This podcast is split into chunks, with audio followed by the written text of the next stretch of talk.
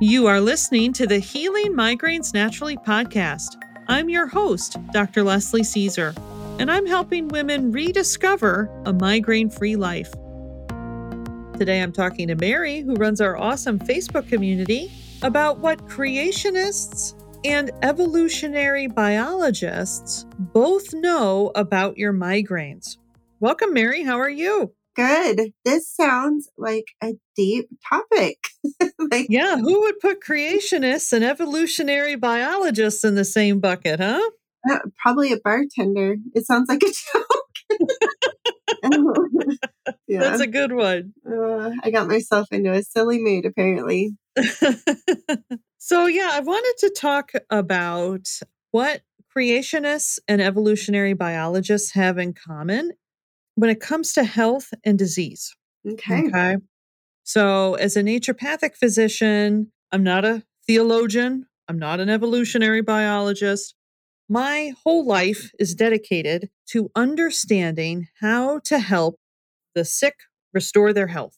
And to do that, I have to be working within reality. Okay.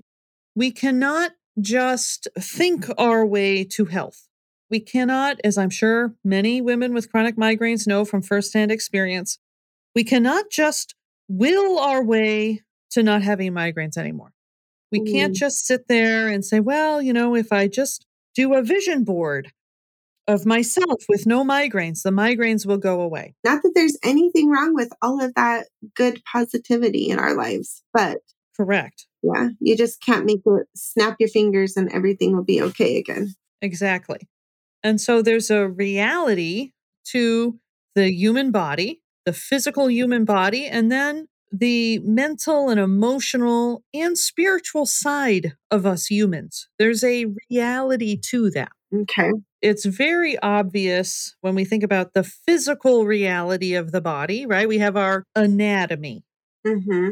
we have our biochemistry, even if we may not understand or know all of the biochemical pathways within the body, they're still there. Before somebody put a name on gravity, things still stuck to the Earth's surface. right. I am working within the reality of the human body, the human system. Okay. So I am interested in anything that is going to help me better understand the reality of us humans in this natural world that is also real.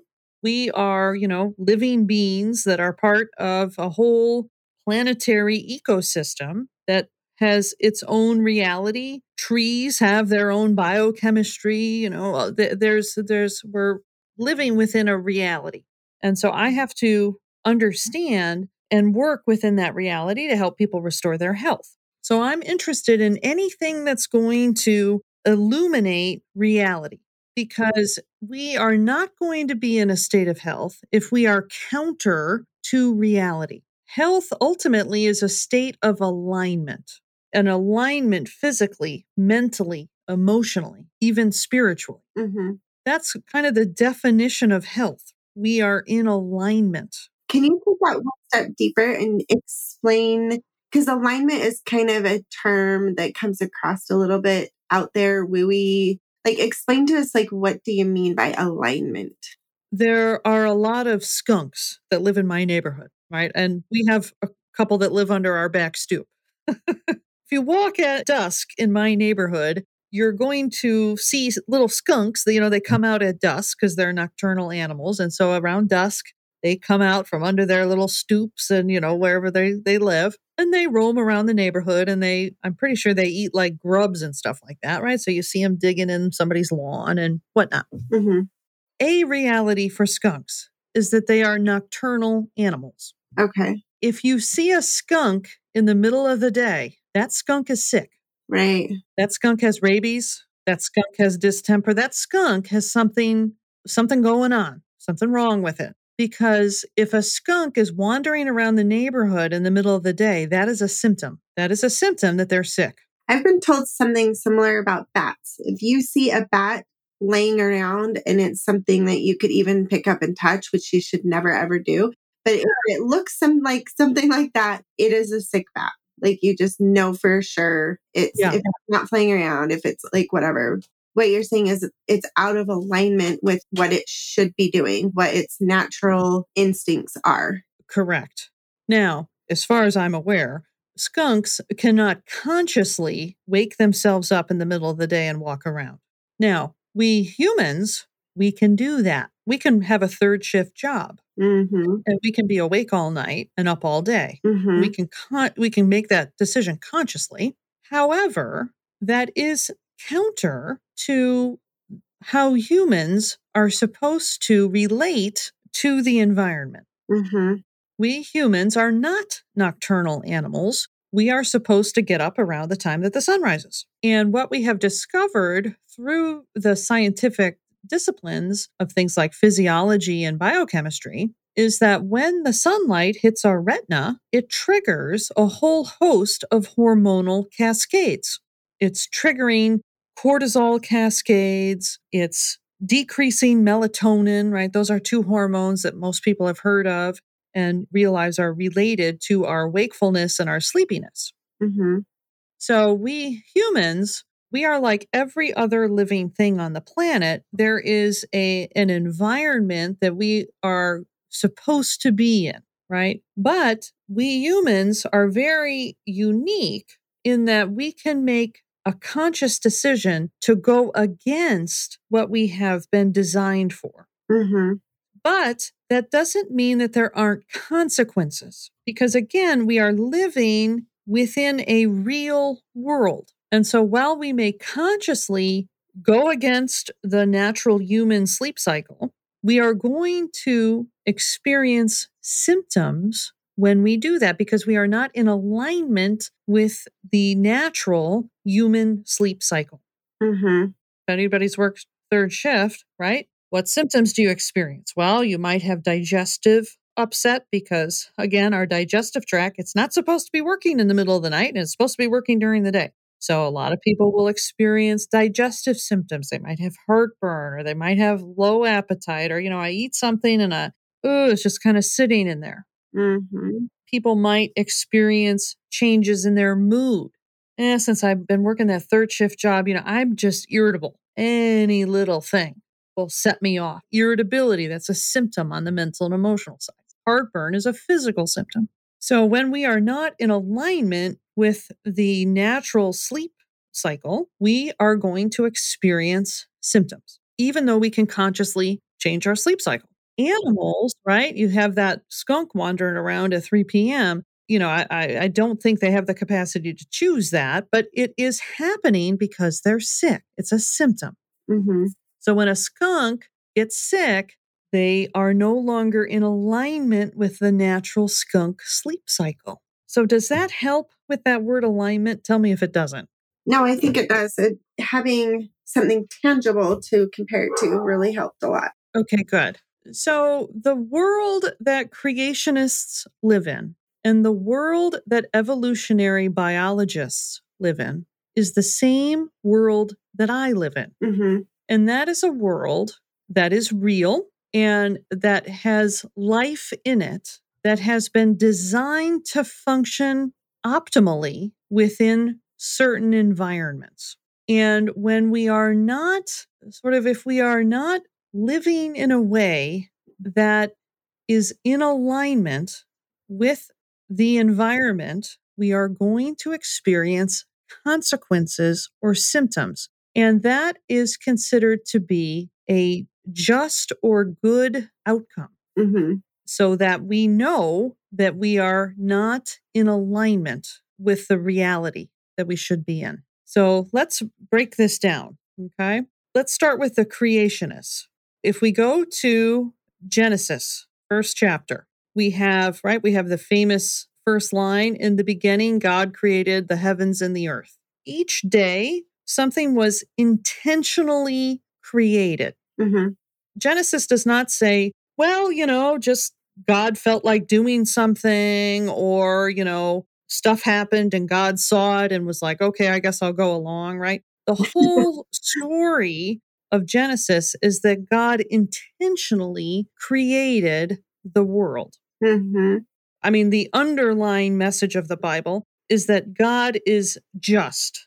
God is not arbitrary, random, right? Justice, justice, a lot of times when people are thinking about justice in the Bible, it's considered to be like, you know, God smiting somebody, right? Like a punishment. Mhm. Justice, I think, in a truer sense, is the concept that there are natural laws Mhm. and that we get feedback if we are out of alignment with those natural laws. To me, that's the justice in the world. To me, it would be a very cruel and unjust world if we could get out of alignment from reality and not get any feedback that could motivate us to get back into alignment. I like the concept too of like the laws are there for everyone, like mm-hmm. gravity. That's just a fact of life, right?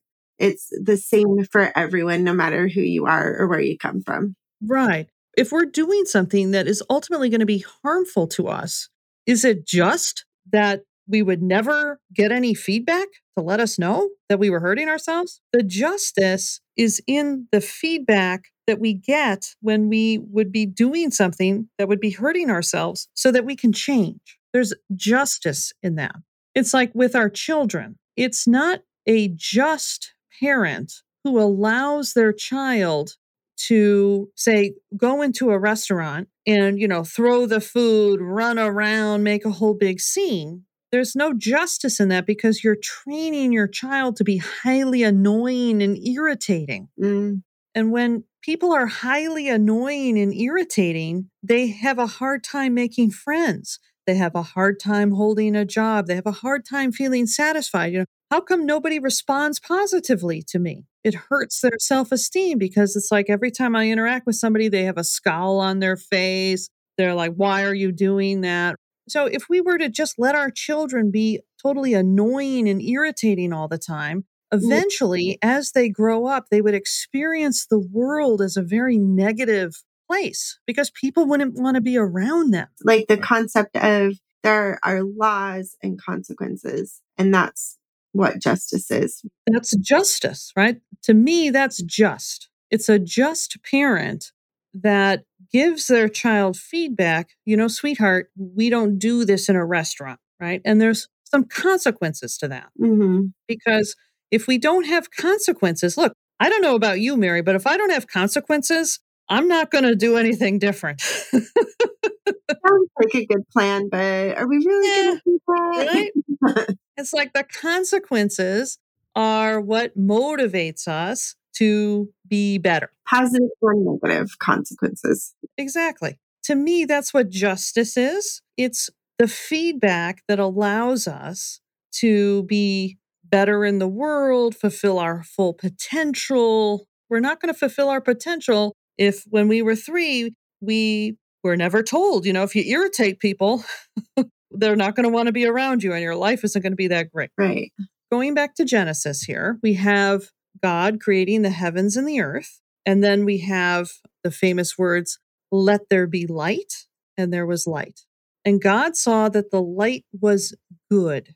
And then we have verse six. Then God said, Let there be a space between the waters to separate the waters of the heavens from the waters of the earth. hmm And then on the third day, right, we have on the third day, let the land sprout with vegetation. Now we finally have life. Then we have the description of the plants flourishing, and God saw that it was good. So every step of creation, God keeps saying, This is good. This is good. Right? It sounds like the feedback he's getting or giving. Exactly. And the intention of God is to create a good and just world. Right? That's what I get out of reading this. Uh-huh. It's not random, it's not a malevolent experiment. It's a positive, just, and good creation. hmm If that is true, then when we get out of alignment, the justice inherent in God's creation is going to let us know. The story of the Bible is a story of a lot of people doing a lot of stuff that wasn't in alignment and they got some feedback. I've never heard it put that way, but that definitely applies. That's the lens that I have due to my calling in life. What I get a kick out of the Bible is a lot of people, they'll read a passage out of the Bible and they'll say, well, this person in the Bible did this horrific thing. And so that means the Bible is trash because obviously that's a horrible thing and the Bible's endorsing it. And it's like, actually, if you read the Bible, the Bible is not holding these people up as saints. that's the whole point of the Bible, right? They're humans. They're not supernatural beings. They're not being held up as an example. They're being held up as humans who are making some errors and the just nature of reality is giving them some feedback. I love that perspective. It's interesting. So, what does this have to do with evolutionary biologists? We all think of creationists and evolutionary biologists as, you know, fighting each other. If creation is true, then then evolution is false. If evolution is true, creation is false, right? This ongoing uh, kind of fighting between these two groups. Mm-hmm. But evolutionary biologists believe that life on Earth evolved and that the underlying goal of life is to promote more light. Mm-hmm. This is what God told Adam to do. At the deepest level, those two factions believe the same thing. Because under evolutionary biology, you have this evolutionary process that produces the best living specimen for the natural environment that it is in. We think of this as the phrase survival of the fittest. Right. And when we think of survival as the fittest, it has this connotation of sort of like, you know, Wall Street, survival of the fittest. I'm going to take you down. I'm going to crush you, right? Like this survival of the fittest, the champion that's at the top of the mountain. That's the fittest. But that's not really what that phrase means within the context of evolution. I like to think of it as survival of the goodest. The evolutionary process under that theory is allowing the survival of the best suited organism for that environment. Mm-hmm. And what has happened over the billions of years that evolutionary biologists believe that this process has been taking place on the planet is more and more complex and better suited life forms on the planet. Mm-hmm. And if we go back to the Genesis story, what does God create first, right? First, he creates the geology, right? Life doesn't happen on the first day. It's kind of interesting. So if you were to kind of compare this to what is known in the fields of like geology and evolutionary biology, right? It's like first the earth was formed, it had to cool, the clouds, you know, it was like billion years before the, you know, that we had water vapor, right? And then life formed. It's actually a very similar process as to what's described in Genesis. Mm-hmm. And the underlying assumption in evolutionary biology, again, is that the natural, real environment, reality, is providing feedback on all of the various organisms, and they are responding to that feedback by becoming better and better, fitter and fitter. Mm-hmm.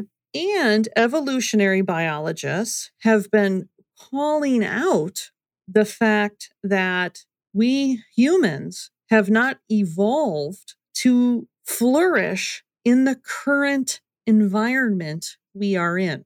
Hasn't it changed faster than we're able to evolve, kind of thing? Correct.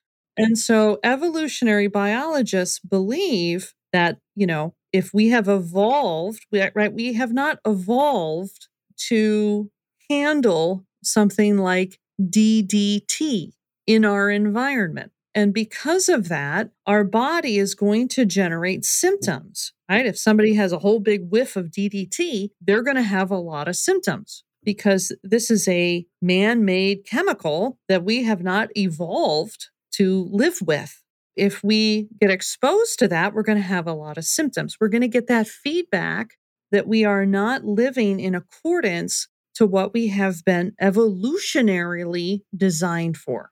hmm So there's a logic to evolutionary biology, there's a logic to the creation story. When we talk about the word of God, inherent in that is the Greek term logos, which is sort of the rationality of the creator. And in evolutionary biology, there's an underlying natural law at play. There's an underlying reality to the universe that all life is evolving in. So, what does this have to do with our health? This is my question. I'm like, you can't see the look on my face, but I'm really like just deeply thinking about. Well, it's interesting, first of all, like you said, that we always think of creationists and evolutionists as basically enemies. hmm But my personal point of view is who's to say that God didn't use evolution as a tool? That is my personal opinion. So, I mean, why do we have to say that we're enemies? Now, I know you can go into like, well, the Bible says the world was created in seven days, blah, blah, blah, blah. And that's a whole other can of worms. But I don't know. I'm just trying to think of like how it's interesting that I believe, like, I believe God operates within laws. Like he uses laws as the tools. So I don't necessarily think that evolutionary beliefs are completely contradictory.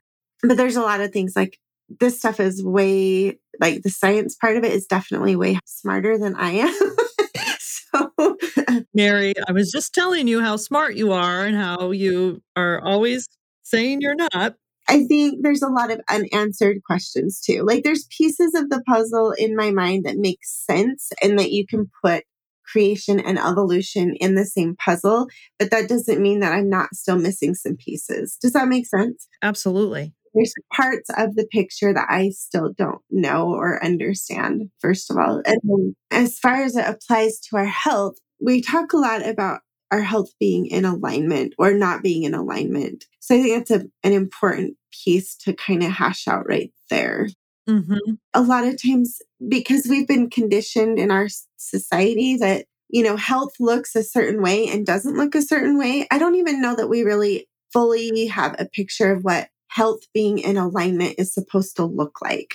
Hmm Does it mean I have washboard abs? Because I probably have never been in alignment a day of my life, if that's the case. hmm Any mom that has had babies, you know, that has stretch marks, well, I'm never going to be in alignment again because I will not have washboard abs, you know. So, Mhm.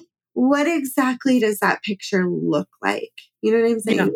Yeah. Before we tackle that, let me talk first. There's there's so many different ways we could tackle this. I think you're bringing up the uh, pertinent point. So first of all, let me just state I'm not a pastor. I'm not a theologian. I'm not an evolutionary biologist. I am just sharing how I look at these things. Yeah. Okay.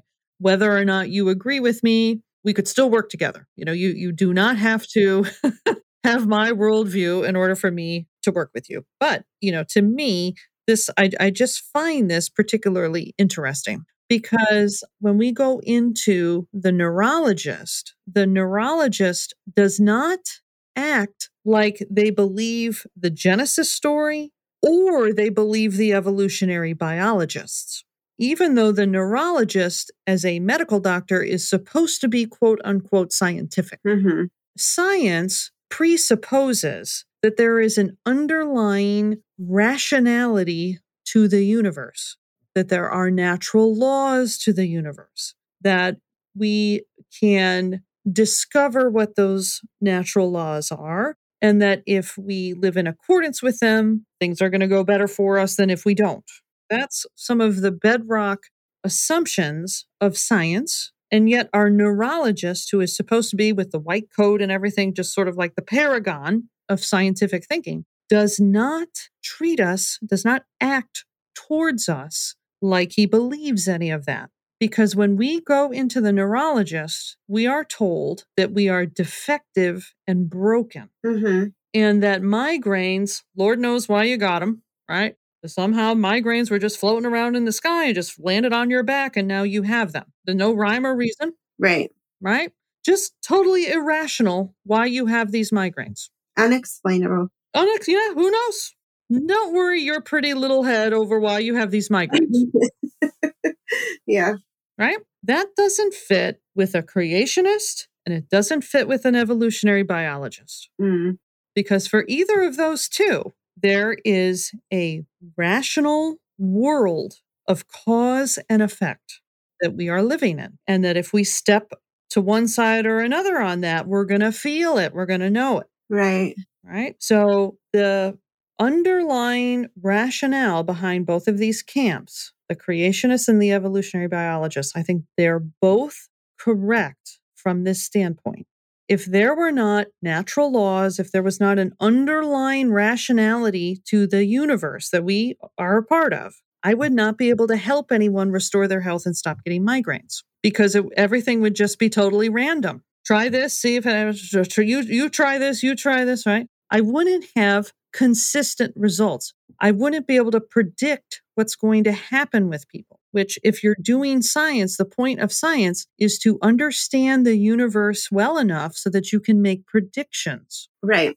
And so when I'm recommending something to a client, most times I will tell them specifically, okay, I'm recommending that you do this. And what I would expect to see within a day, within a week, within 10 days, within a month, I would expect to see this response. If what I'm thinking about, what is going on here within your body that's generating these migraines, if what I'm thinking about is correct, and then we intervene in this way, I would expect XYZ to happen in ABC period of time. And I will tell my clients this. Uh huh. I can only do that if the universe is a rational and predictive place built upon natural laws. Right. Does your neurologist ever talk like that to you? No. I was going to say, I personally don't have a neurologist, but I know my doctors don't talk that way to me. like, well, doc, I tried the Imitrex and I got, you know, real sick and I had heart palpitations and I couldn't think straight for three days. Okay, well, try, try this one. Right. It's not even like a curiosity. Whew, I wonder why it did that to this person and not the other, right. not the other people I recommended that same drug, same day. Huh. Not even that level of curiosity. Oh, well, okay, try this one. It's like, okay, well, we'll just, you know, try something until it works. Yep. Spaghetti spaghetti on the wall. we haven't talked about that for a while, but yeah, spaghetti on the wall methods. And people will even say, right, because we have an intuitive knowing mm-hmm. That if we just knew what was wrong and we could fix it, we wouldn't get migraines anymore. This is the intuitive knowing that I had. And anybody that reaches out to me is still connected to that intuitive knowing because it's true. We humans can connect into some, we can dimly see truth in the universe. And so this is a truth we feel that way. We even go in, doctor, why do I have these migraines? Right. Why would you ask that? Don't bother me with these types of questions. That is considered an irrational question. It would only be considered an irrational question if the universe was irrational and random. Right. If you have a belief that things are random, they fall out of the sky and you get bumped in the head with migraine, like it just is such a hopeless point of view because how can you have control on any outcome if you believe it's just a random like happenstance that you got migraines? Luck of the draw, drew the wrong card in life versus whether we believe the creation story, whether we're in the evolutionary biology camp, right? Mm. Either camp, we're living in a rational, predictive world that is just and provides us feedback when we have gotten out of the lane that we have been designed for. The evolutionary process is a designing process. Creationists use the term designed, and evolutionary biologists also use the term designed because both processes are a process that designs the organism. In the creationist story, it's a God that is doing the designing. In evolutionary biology, it's the natural law of the universe, right? It's the ne- underlying structure of the universe that's doing the designing. But there's still a design. Right. If there's a design, this is our saving grace for migraines. If the world is random and there's no underlying rationality to anything, you are doomed to suffer from migraines and just keep trying medication after medication until you get some relief for whatever amount of time until it stops working and you got to try another whole set of meds. Right. Sorry, it made me giggle because I'm like, you're going to run out of breath there. right. Keep that circle going. if the universe is rational, then we have hope. If the universe is rational, we live in a just universe, and your symptoms are part of that justice. They are not a punishment from God. We're not using justice as punishment in this context. Correct. One very, very common, common thing that I hear from people who believe in God. Many of them will say, Why is God punishing me? God is not punishing you. The brilliance of the design is that we get feedback when we are crossing the line of what we are designed for. That's the brilliance of it. And in fact, I've talked about this before. This is the ultimate love and care that the universe has for us. What if we, right, we're stepping outside the line, stepping outside the line, stepping outside the line. All of a sudden, we've fallen off the cliff. Now we're dead. It's like we put our hand on a hot stove. If we don't have the sensory feedback to tell us, oh, get your hand off that stove, we keep our hand on that hot stove, we're going to die. Right. Our hand is going to get so burned that it's going to get infected, gangrene, sepsis, we're dead. All because we didn't get the feedback from the nervous system, from our sensory input that the stove was hot. But we're not trying to say that people bring on their migraines in a way that it's their fault. I don't want to make that confusion where it's like we've done something to bring those on ourselves. Correct. I don't believe that either. Because being in alignment, it's almost like saying, well, if you were just a skunk that would not get up and wander around at three in the afternoon, you'd be fine. We're not saying that either, right? right. We humans are very different than other animals. I'm not a skunk expert, but I don't think a skunk, like when I lived in Arizona, I never saw any skunks. Like there's a certain environment that skunks live in and they don't live in others. We humans can live all over the planet. We can live in the Arctic. We can live in the desert. We can live at the equator. Right? We can eat rice and beans. We can eat deer meat. We can eat any kind of food. We can live anywhere on the planet we have a consciousness, not that animals don't have consciousness, right? But the human consciousness is vastly superior to the animal consciousness. Uh-huh. We have conscious control over things. Like I say, I don't think a skunk can choose to get up at three in the afternoon, but we can choose this. Other animals use tools and have a creative aspect, but we have so much more of that capacity. From the creationist standpoint, we are made in the image of God, which I think is a very interesting statement, gives us a little bit of a window into what God is like. From the evolutionary biologist standpoint, we have evolved, we have gotten fitter and fitter, gooder and gooder, and to develop all this extremely complex organism. We have a greater propensity to do things that are not in alignment with where our lane should be as humans. Because we have this consciousness and creative capacity and we can live anywhere, we're highly adaptable. So, with all of that freedom, how do we stay within the guidelines, within the guardrails? We have to have feedback. Right. Otherwise, we can go so far out of the lane, we're off the cliff. At the same time, it may not be me as an individual that's gone out of alignment. It might be the chemicals that we're exposed to. Like that's not something we can control. It's not a you're at fault for being out of alignment, but we have the ability to find ways to get us back in alignment. Correct. We as humans can make things that are not in our best interest. Staying up on our phone until one in the morning playing Farm Town. no one does that, Leslie. No. I, I don't know who would do that not in our best interests. I've never stayed up way past my bedtime reading a book. Not me. so, this wonderful thing that we humans are physically and mentally and emotionally, our spiritual capacity, all of these things make us the spectacular beings that we are. But with that freedom, we're kind of in this age now, culturally, where people don't want the guardrails. I just want to say that whatever I think is okay is true and okay and is real and everything else. We have these virtual reality things you can put on. We have all of our avatars on all of our games and so on. That's not real. Yeah. But we're getting even a little bit more and more confused. Is it reality? You go on Facebook, how many friends do you have? You know, they're close friends of yours and you know, you know, their marriage is kind of on the fritz. One of the kids is about ready to flunk out of high school. You know, it's like family in crisis. Every week on Facebook, oh, we just had a wonderful time, right? Like everything's glorious on Facebook.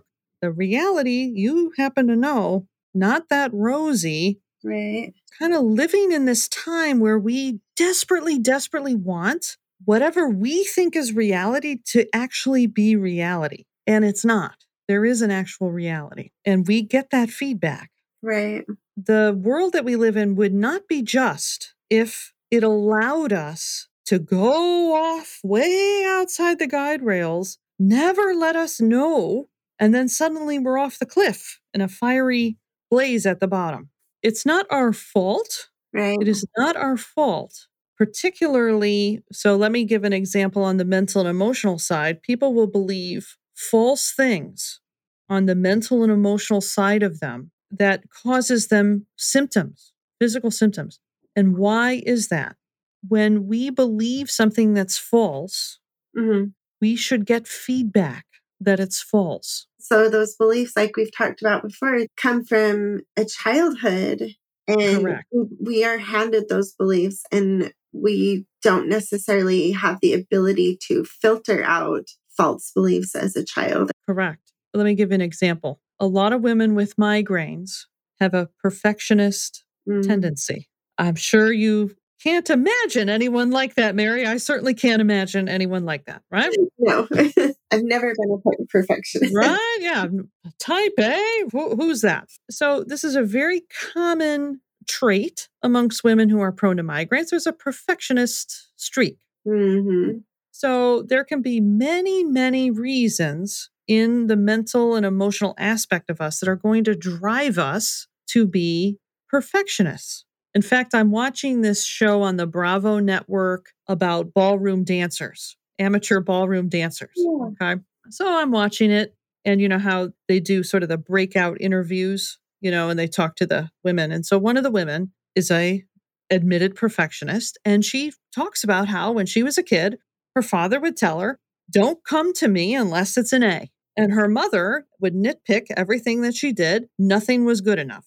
And so she was tearily talking about this and saying, You know, I know that that has made me the perfectionist that I am. And it's gotten me to the point where I am this accomplished ballroom dancer, no small feat. However, I can't let go when I'm dancing because I'm I'm always in my head. Is this movement, you know, it's like the perfectionism is in her head. She can't get out of her head and just kind of let the dance flow. Right. right. So it's impacting her ability to actually win. So with migraine sufferers, this type of thing can play out where I get a migraine every time I have to do a presentation at work. I can't sleep for a week ahead of time because I'm just rolling over in my mind at three in the morning every night. What if they ask me this question? Okay, I better be prepared for this. What if they push back on this? It's like I have to be so prepared for this presentation that I can't sleep for a week. I'm on edge. And then after I get through it, I just totally crash and I get a migraine. Yeah, I cannot relate to that at all. Maybe I'm not a ballroom dancer, but I'm working in corporate America and this was the family dynamic. What kind of false belief do I have? I'm not lovable unless I have every possible answer at my fingertips? Well, that's a hell of a false belief. Right. It's also exhausting for anyone who can actually really relate. My perfectionism stems from more of I had undiagnosed ADHD growing up.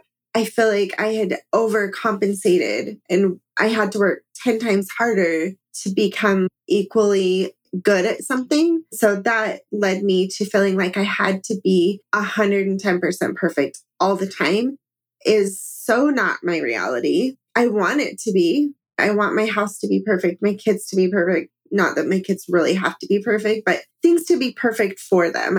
The reality is, I'm sitting in my office right now staring at all of the piles of things I need to put away. I guess that you're never letting down that need to be perfect, which doesn't allow for mistakes. It doesn't allow to be human. It doesn't allow to be fully present because you're up in your head thinking about what you need to be doing. The fact is that we are lovable even if we're not perfect, Mm-hmm. which sounds very obvious. And everybody says, yeah, yeah, yeah. Remember in Goodwill Hunting, Matt Damon, right? He's this math genius, but you know, he was horribly abused as a child. His stepfather was putting cigarettes out on his arm. I mean, just horrific stuff.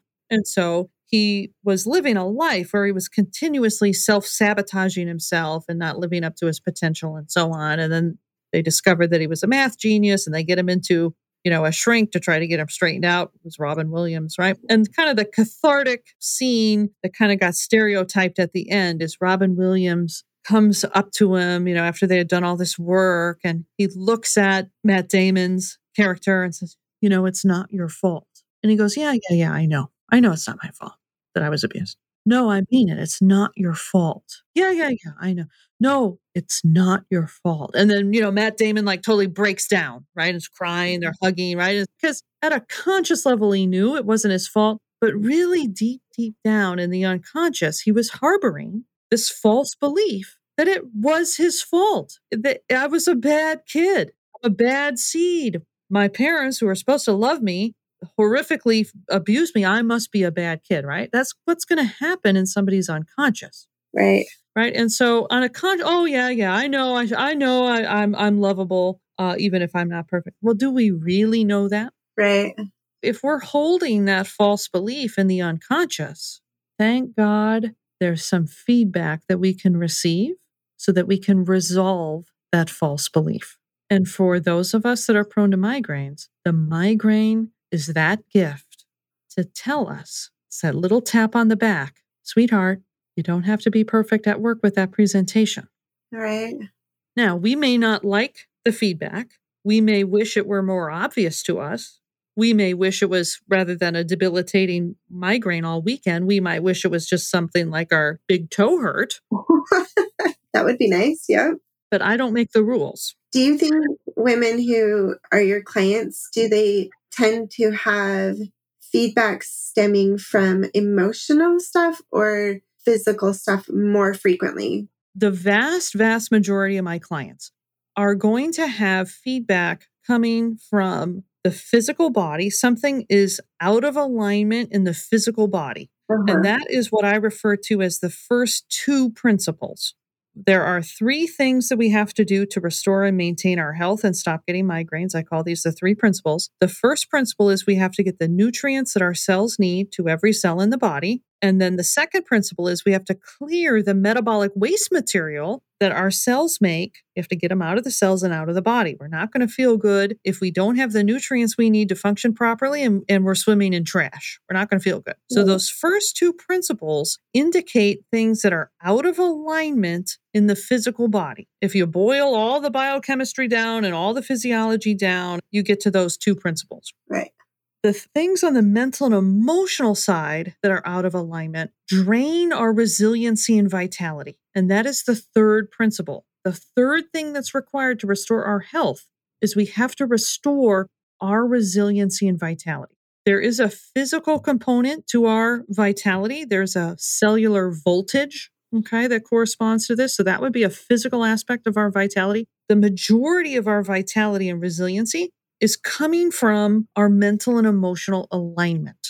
If we have false beliefs on the mental and emotional side, if something's out of alignment there, that is going to drain our vitality and it's going to make us susceptible to what we call triggers, right? All of these little stressors the light, the sunlight, the heat, the weather changes, the wind blowing, stress at work, stress with our spouse, all of these little stressors or triggers, we have to have enough resiliency and vitality to weather them if our resiliency and vitality has been drained, we are going to become more and more susceptible to these things. That actually makes a lot of sense to me. I think we like to believe that our mental and emotional and our physical bodies are two separate things. for me, I've noticed when I feel mentally and emotionally drained, my body follows right behind it. Mm-hmm. Or vice Yeah. versa, too. Like if you start feeling icky physically, oh, I've been sick for two weeks, or like chronic pain, eventually your emotional side and your mental side starts to go into like a depression or anxiety or whatever. So you can't pick up one side of the stick without picking up the other, I don't think. Correct. I totally agree with you. Yeah. Totally agree with you. It's more straightforward working with the physical body. It's less straightforward working with our mental and emotional side because it's unconscious to us. And many times, like in the case of this Goodwill Hunting story and the Matt Damon character, he has countered this feeling that he's a bad seed. And also, when children are physically abused, usually they're going to feel humiliated and they're going to feel weak and vulnerable, right? And so the Matt Damon character, he doesn't want to feel weak and vulnerable. He wants to feel strong and tough. The story takes place in Boston, kind of a rough area of Boston, right? So he's kind of fitting in with these other young guys and they're all rough and tough and this and that. We protect this pain on the uh, unconscious side by kind of generating a counter image. So the Matt Damon character, when Robin Williams keeps coming in and saying, you know, it's not your fault. Yeah, yeah, yeah, I know, right? Because he's the tough guy, right? Nothing bothers me. So we even have these coping mechanisms that block us from even getting down into the unconscious. Kind of going back to your question, most of my clients have some things going on on both the physical and the mental and emotional side. It's maybe 10% of my clients don't have anything going on on the mental and emotional side. It's all within the physical body. We get those things back in alignment, they're on their way. And then I will have about 10% of my clients where all of the migraines are coming from something on the mental and emotional side. It's not coming from something in the physical body. Interesting. And these are the people in particular that have done everything. Oh, wow. Yeah. Okay. They've done every drug. They've gone to every natural practitioner out there. They've taken every supplement. They've done every acupuncture point. They've done every chiropractic, right? Because all of those things are working on the physical side. They're not working on the mental and emotional side. That makes sense too, because they have they've addressed everything they can physically, but Right. haven't touched the mental emotional. Haven't touched it. Because again, we have this bias, like you said, in our society. If I'm feeling physical pain, it's because I got my spine out of alignment or the wrong pillow or, you know, something like that. It's something physical. And then 80% of my clients, it's a mishmash. You know, some people it'll be 30% physical, 70% mental, and emotional, 70% physical, 30% mental, emotional. It'll just be a mishmash. But I will have clients on either end of the scale. But at the end of the day, I guess circling back to what we were talking about at the beginning is like that is feedback coming from natural laws that something Yes. is right. The intelligent, rational piece of the universe that wants human flourishing. In the Bible, it's very obvious that God wants human flourishing, but in evolutionary biology, the assumption is that life is going to flourish. And so, how is it going to do that if we don't have feedback? Right. that we are going out of the guardrails for flourishing. And I think for us humans, having true beliefs, again, what is alignment? Alignment is being in truth. And we all are doing this. We are all carrying around false beliefs that are unconscious to us. And the universe does not want things to be out of truth, out of alignment, Uh-huh. not if it's rational, not if it's good. I love the thought that both evolutionary and creation beliefs ultimately want what is good. Ultimately, that's the goal what is good and flourishing. Yes. I did not wrap my brain around that until just this second. the ultimate goal is for both to be good. That's kind of cool. Yeah. And that's all I care about. hmm And this is why I can pull from texts like the Bible, I can pull from biochemical texts, I can pull from all of this because all of it assumes that there is a reality to the universe, is a rational reality that wants life to flourish. I love that. And on top of that, we want life to flourish on individual levels. Right. Very interesting. Well, what do you think, Mari? I hope it came across. It kind of stretched me to my ability to uh, talk and think. Yeah, that was deep. And I do think that we have a lot to think about. Again, I'm being so articulate. It really does give you a lot to chew on and to think about. And my ultimate takeaway from this is that our bodies are designed to, whether you believe by a God or by evolution, our bodies are designed to be in a good state of health, to Yes. feel good and to be good. If there is a God who wants his creation to flourish and be successful, that loves us, then we have to get feedback. hmm if the process of evolution has generated more and more complex organisms, and the purpose of evolution is for life to flourish, how is life going to flourish if it can't heal itself? Life is not going to flourish unless it has an innate self healing mechanism that was either created within it or evolutionarily evolved. An individual cell has a healing ability. If it didn't, and you believe in evolution, we never would have made it out of the sea. what I would suggest to people is which version of reality do you want? Mm. The one with redemption or the one of random, well, just, you know, we don't know why you have migraine, so just tr- go try this until something sticks. Or do you want a version where there's a redemptive healing process built into you? You can only decipher and act on the feedback you're getting, you will feel better. Which world do you want to live in? right. and then choose the practitioner that's living in that world. That would be my advice to you. I love that. Very good. Well, we'll see you all next time. Thanks so much, Mari. Appreciate you. Yeah, we'll talk to you soon. And thank you for listening. Before you go, be sure to like this episode, subscribe to this podcast, share with someone in your life who you think would benefit from this information.